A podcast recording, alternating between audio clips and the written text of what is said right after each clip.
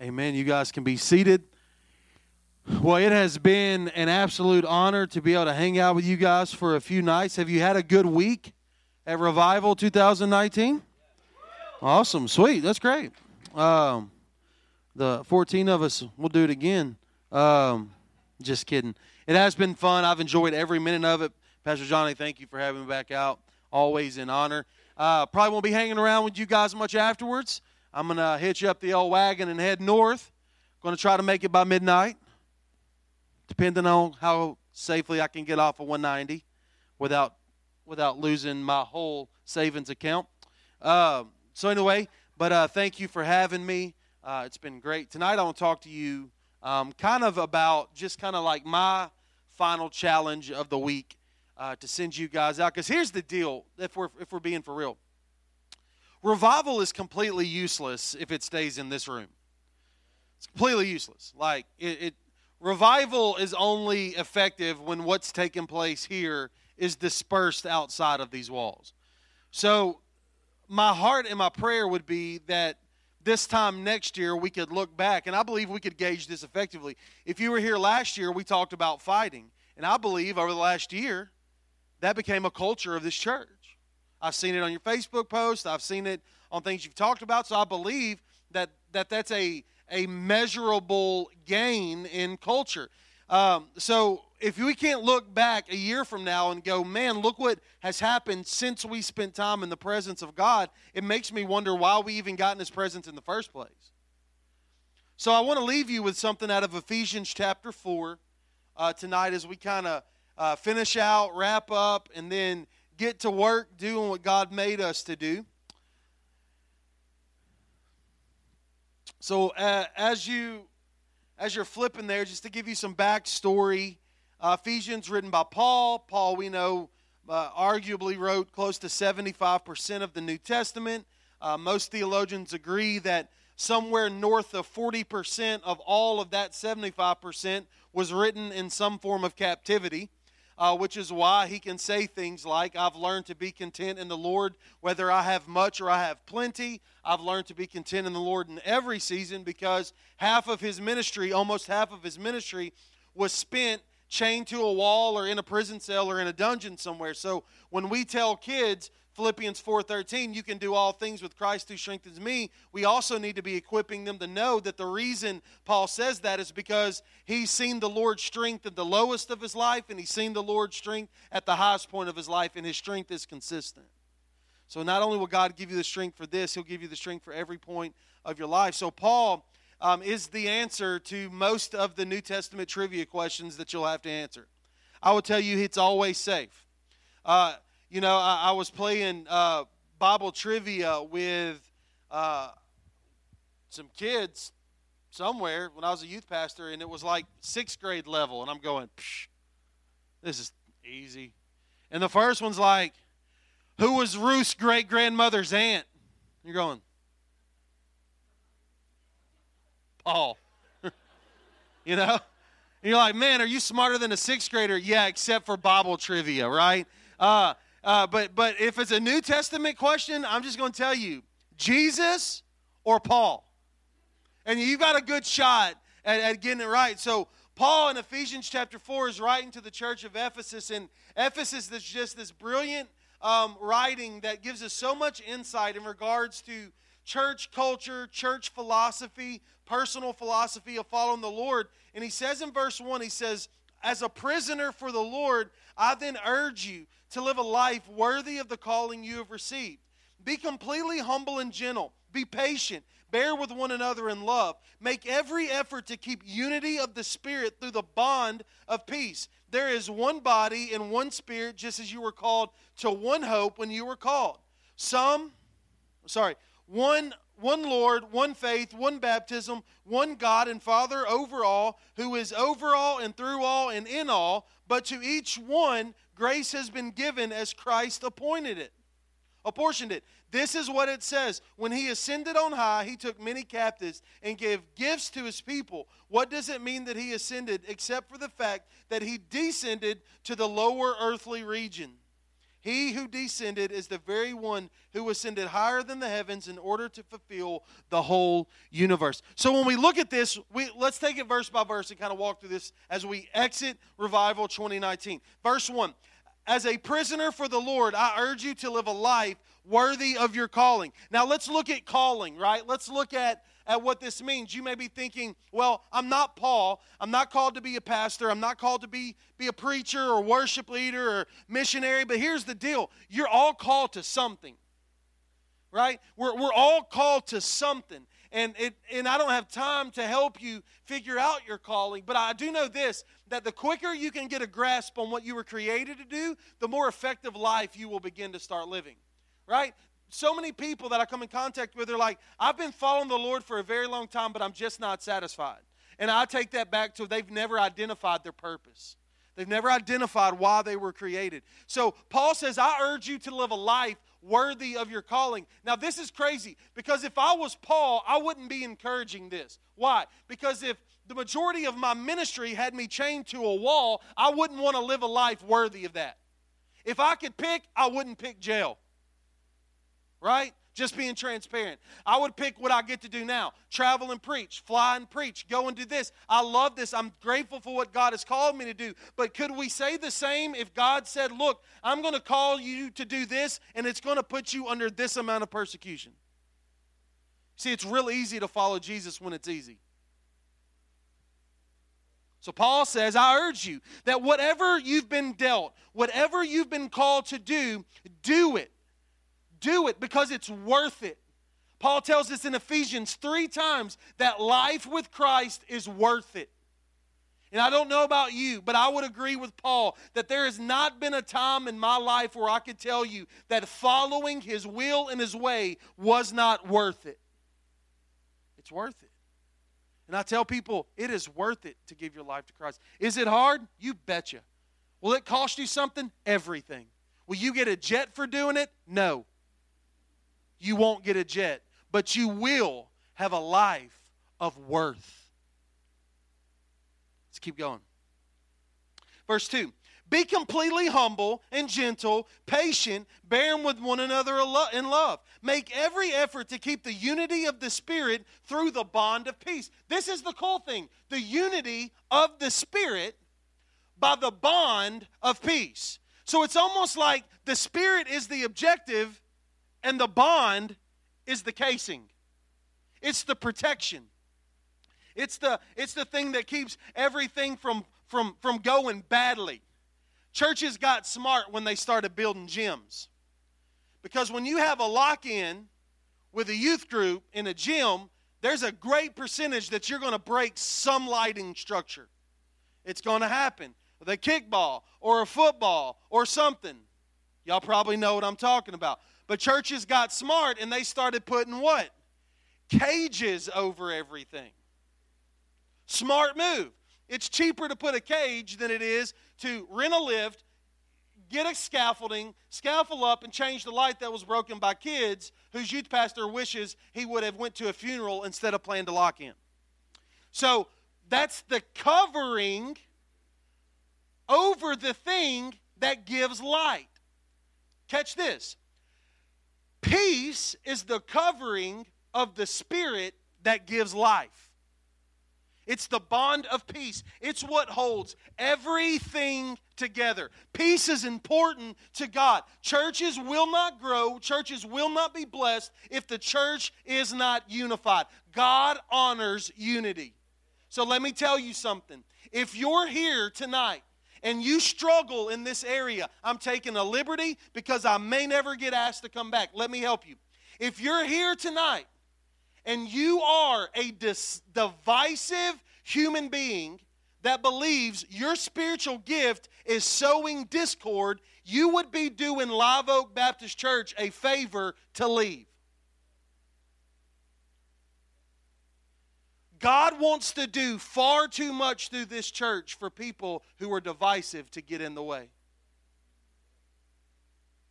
You don't have to agree with how it's being done, but if it's being done for the gospel, you need to be on board with that. That was free. Actually, Johnny paid me earlier to tell you that. Just kidding, he didn't. But I believe that.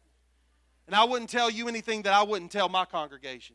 Because I don't have no problem telling them that if they don't like the flavor, there's another ice cream shop down the road. You, you're in the Bible Belt. Go pick somewhere you like. If you don't like it, go somewhere else. Like, we, we're not in the entertaining business, okay? So if you don't like it, just go somewhere else. So let, us move on because that's a whole nother conversation. We got to, I got to get home before 1 o'clock in the morning. Actually, I don't. Just kidding. Let's keep going. God honors unity. We agree with that. Verse 4 there is one body and one spirit, just as you were called to one hope when you were called. Let's talk about this body for a second. Twofold thing I want to share with you tonight. So, so good.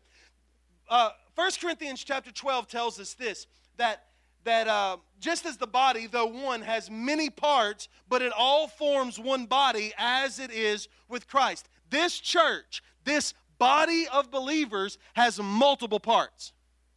Multiple parts. Some parts are, are uh, uh, made to do specific things. Some parts are, if they bend them the right way, maybe they'll work. But here's the deal every part is made with intentionality. Here's the problem in church, and I see it all the time. We've got too many elbows trying to be mouths, too many mouths trying to be ankles, and too many feet trying to be backs. We've got too many shoulders trying to be kneecaps and too many kneecaps being hip bones. You're like, but I don't want to be a hip bone. That's what God made you. You're a hip bone. You can spend the rest of your life trying to be something else, but this is the gift that you gave. Why? Because Christ apportioned it to you. Which means he saw in his goodness what you could handle and the load that you can bear, and by grace, he gave you something that you could handle. There's a reason God didn't call you to be the pastor of this church. There's a reason that God didn't put you in that seat. God put you in another seat. And it's not that this seat is more important than that seat, it's that when that seat and this seat do what they're supposed to do, come on, the body starts walking like a body. There's too many bodies that are that are stumbling and falling and tripping and laying flat and, and crawling through the mud, not because they don't have the opportunity, it's because the people inside the body aren't doing what they were called and created to do. Okay? So you want revival to break out? You need to break out in your purpose. Do what you're called to do. Stay in your lane. Don't worry about anybody else's lane. You do you, right? You, you do you. Don't worry about what so and so's doing. You be an arm. You be a wrist. Be a thumb. You be an ear. You, you, you do what God made you to do. Because here's what's going to happen. There's going to come a day where we stand before a holy God, and you're going to have to be given account for what kind of elbow you were. Oh, but God, I was a great mouth. That's great. I'm glad, but I called you to be an elbow. Talk to me about this elbow situation. Second part of the body perspective is this. This is my favorite. This is where revival matters. I firmly believe that myself, leaders like me, pastors like me, men that have pastored churches uh, generationally that have gone on, I believe that we're going to stand before the Lord one day and I may be wrong on this. It's fine. It's secondhand, so it doesn't matter. It doesn't affect my salvation. Come on. So uh, I can form an opinion on it. Some opinions I, I pretty strongly about. I'm not sure. I just this is a conviction. I believe that we're going to stand before God one day, and it's going to look something like this. God, I'm from the Baptist body. Lord, we did it with as many committees as possible. Didn't change the aesthetics of the church very much, but we did our best. Lord, I'm from the Catholic Church. We missed quite a bit. Lord, I'm from the High Church. We did it with the best stained glass windows known to man. We sang the most loftiest creeds known to man. Lord, I'm from the charismatic church. We're your crazy kids. Tore the house up over Thanksgiving. But we did the best we could. And I think this I think the Lord's going to look at all of us church leaders one day and said, That's great. I'm glad you did it all those ways, and there's nothing wrong with that. The only problem I see here is that you didn't do anything together. Because you're so worried about the way the Baptists have always done stuff, you didn't even talk to these guys. And because you think they're too far gone, you didn't even reach out to them, although they're a part of your community. You didn't do with those because they believe secondhand issues that don't really affect salvation differently, but because this name's on the sign, we didn't really reach out to them, but we have all these reasons of why we don't want to work together, but the only thing that God cares about is that we would learn how to work together. It's the truth. You do anything together.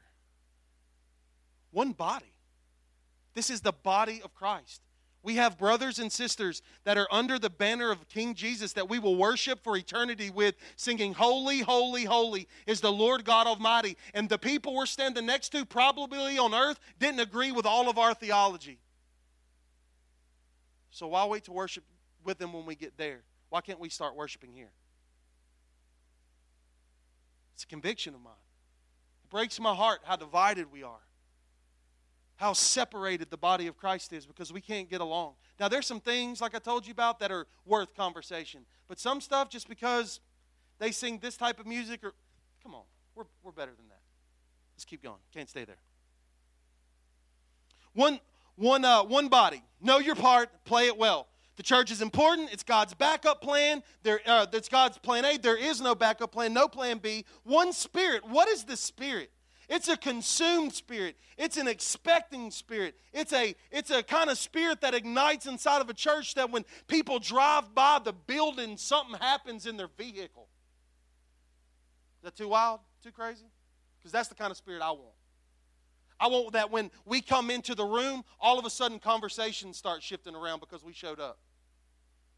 I, I, I, want when, when, when Live Oak Baptist Church shows up at, at, a, at a situation in town, whether it's a, a voting banquet or if it's a whatever, like, holy smokes, what just happened here, man? I feel like something just happened here.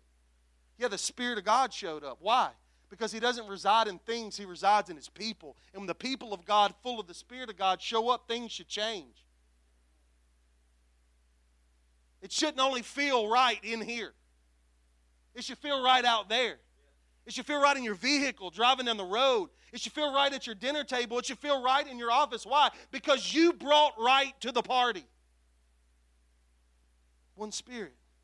One hope. This hope is in heaven. This hope comes through Jesus. It's sustained in Jesus. Pastor Jack Hayford once said that Jesus is both the sum and the substance of our faith. He's not only the Alpha and the Omega, He's everything in between. He is everything. I once heard a pastor say that in the darkest time of your life, when nothing else would work and you don't know what else to say, all you got to say is the name of Jesus. Because Matthew says his name and name alone would be the hope unto all nations. Just his name. One hope, hope in Christ. How do you have hope in Christ? Well, you start with this. Hope in Christ means that, that, that, that Christ has to be more than a good idea for you.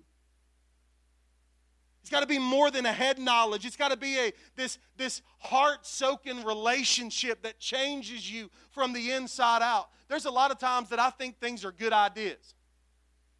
Right? Like um like I think dropping 12 or 15 pounds is a good idea. But I ate cracklings at 4 o'clock. You see what I'm saying? My wife's like, I, I, I thought you was trying to do better, but, but I, I, I was for a second. But isn't that funny? Isn't that like how, how strangely enough our walk with God is sometimes? Like, oh, he's a good idea. But I thought you were trying to work him. Well, I, I was when the revival was over. I, I was trying to do better.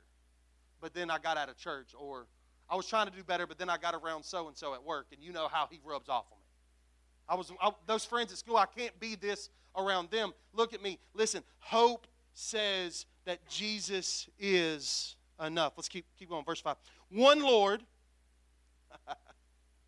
one faith, one baptism, one God and Father of all, who is over all and through all and in all. We, church family, hear me. We are not lords.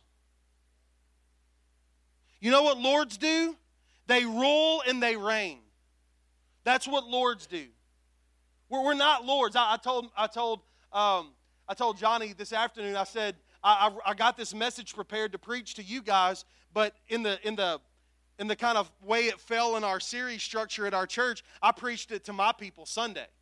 But Sunday we pulled up at church, it was pouring down rain, and my little girl, Gracie, if you ever get a chance to meet her, she's like, she's eight, but you would think she's 18. Um, she is no lack in the confidence arena. She is going to change the world one day. So we pull up, and I've got a two person kayak in the back of my truck and a couple ice chests from our staff retreat. And uh, we get we back into the, the shop at the church, and, and I go and unlock the, uh, raise the garage doors open to put the kayak in there, and she's standing in the back of the truck, and she's got two paddles in her hands, and she's going, Savior! I am the Savior! At the time, I didn't think it was funny because it was pouring down rain. I was tired. And, but, but now looking back, I'm going, that's pretty funny. That's pretty, pretty funny. And I was like, man, you know, Lord, thank you for the reminders of all the times that I've stood on the throne of my heart with my fist in the air and said, I'm the Savior of my life. You say, I don't say that. Well, you may not say it, but maybe you say it by the way that you act or every decision you make without going to Him in prayer, or every time that you, make, you know, make a decision in regards to your family without seeking His counsel, or you say, Lord, I got this, y'all. I'm the worst at saying I got this. In my personal life, I'm like, babe, I got it. She goes, yeah, but you'll probably forget. And most of the time, she's right. But so even in my life, failing her to say, babe, I got it, right? I got it. How many times in my life do I just say, Lord, I got this one? I, I can handle this. But, but I'm not a Lord. Lord's rule and reign. I'm not that. You know what I do? I steward. I steward relationships that God brings into my life. I steward conversations that He allows me to have. I steer them. I shape them. I don't create them, God does that.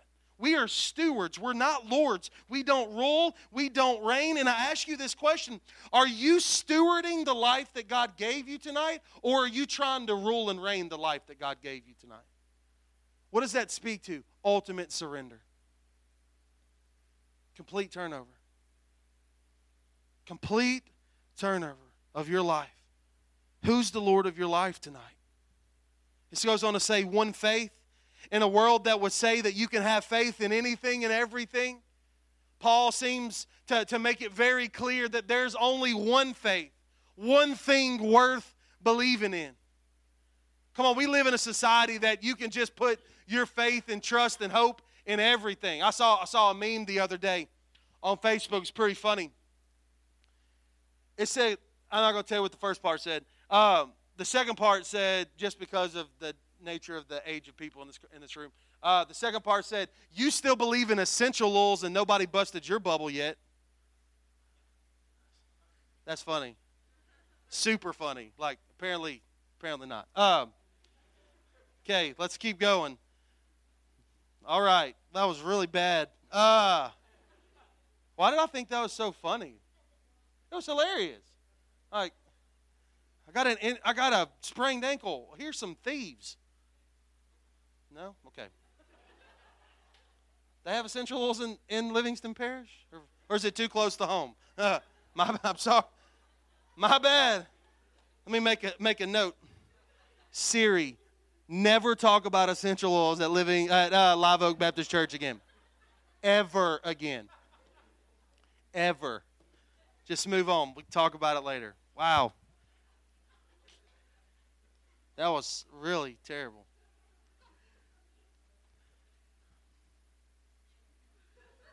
trying to teach y'all something tonight, and now I've learned a lot myself, apparently. One baptism. This is good. One baptism. What does one baptism mean? Baptism is what? It's an identifying factor. We know water don't save you. We can dunk you in a pond, dump you in a creek. We can dunk you in the ditch outside. We can swimming pool, hot tub. It don't matter. God don't care what kind of water you get dunked in. It ain't the water. Water is it's the identifying factor of who you belong to. So when Paul's writing this, he said, "Church, stop arguing. You, we've got to get to the point where we start our, there's just one baptism, which means this there is one identifying factor of both Jew and Gentile. One sovereign God over all, one identifier, one banner, one message that says this is whom I belong to. No matter what where, where you came from, what background, what genealogy you had, Paul is saying there is one baptism for you to be a part of. This is where it gets good, and this is where I'm going to end for the night. Verse 7 says this But to each one of us, everybody say, each one of us. To each one of us, grace has been given as Christ apportioned it. This is why it says, He ascended on high, He took many captives and gave gifts to His people. Let me read that to you one more time. Guys, you can go ahead and come up with the guitars. We're, we're, we're fixing, to, we're fixing to be done shortly, about 28 more minutes. But to each one of us, grace has been given as Christ apportioned it. This is why it says, when he ascended on high, he took many captives and gave gifts to his people. All right, hear me on this. This is the second thing in this passage that has been given. The second thing. In this alone, we've received two things at this point. We've received a calling, live a life worthy of the calling you have received, and now we've received a gift.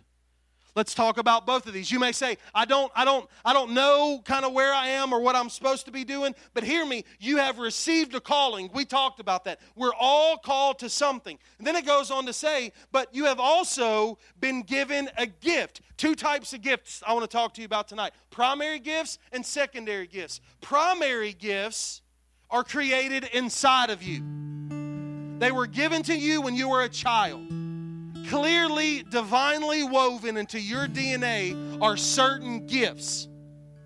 Right? They're, they're just, they're, they're there. They're from God, sustained by God. They, they, they, will, they will bless God more than they bless people. Gifts are for God, talents are for people. Talents fill auditoriums, gifts break yokes. Okay? So you've received a calling and you've received a gift. All of you were gifted. You may not be gifted to preach. You may not be gifted to, to, to teach the word, but you are gifted in something. We were talking today, Frank and Pastor Johnny and myself, about the need for a spiritual gift assessment church wide so you would know what your gift is. Because how can you walk in something that you don't even know that you possess? Those are primary gifts. Secondary gifts can be shaped, they can be molded, they can be learned and added to. There may be a little potential deep down inside of you, but you can learn how to craft these gifts. Timothy says that we're all equipped, all of us, to do the good works. If you're called, you're equipped. You're equipped to go to work tomorrow and be different. You're equipped to go home tonight and be different. You're equipped to do everything God called you to do. I feel like I just want to empower you tonight to tell you that you can do it. You can walk in faith. You can be bold. You can be confident. You can stand before people and share your story. All that Moses brought to the table was a stick and a stutter, and he set the people of God free. Everything you need leaving this house of worship tonight, it's inside of you. Don't, don't make griping and moaning and nitpicking and criticism your ultimate goal here. Life is too short for that. Don't worry about how we're going to reach them. Worry about who we're going to reach. Who we're going to go to. Who, who, who, who, who, who. Worry about the who in the story. Do whatever you do for God the best you can. And I'll close with this. Seven times in this passage, the number one is mentioned. Seven times. Seven times in this passage, the number one is mentioned. And y'all, when I was working through this last week and getting everything ready, I took my shoes off, my socks off. I made sure my hands were uncovered, and I started doing all the simple addition that I knew how to do. And guess what? There's not a single thing you can add to the number one and it stay one except zero. And the conviction I got from that is this some people spend their whole life trying to add to what God has already given in the person of Jesus, and they wonder why their life is chaotic. Because the answer is and will always be one and one is rooted, centered, and sustained in the person of Jesus. Now, the crazy part is this there's a whole lot of things you can subtract from itself to get to one. I think too many people in church are worried about addition when it's really a subtraction problem. What do you need to take out of your life so you can get back to the one thing God called you to be doing? It's a subtraction problem.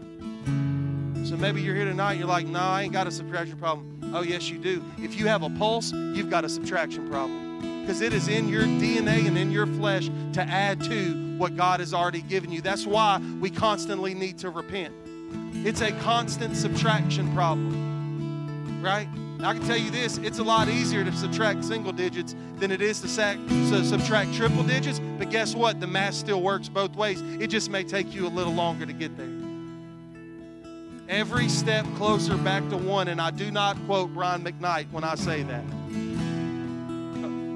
Another bad joke. Started back at one, come on. The good thing is, the good thing is this. He don't care if you're working back from a 100 or if you're working back from 4. He starts working when you start working back. So maybe you need to come tonight and just get get light, right? Get freed up. Lay some stuff down. Do some subtraction. Say, God, I got some stuff in my life I need to get rid of. I got, I got some things I need to, to lay down. They're weighing me down. They're making me heavy.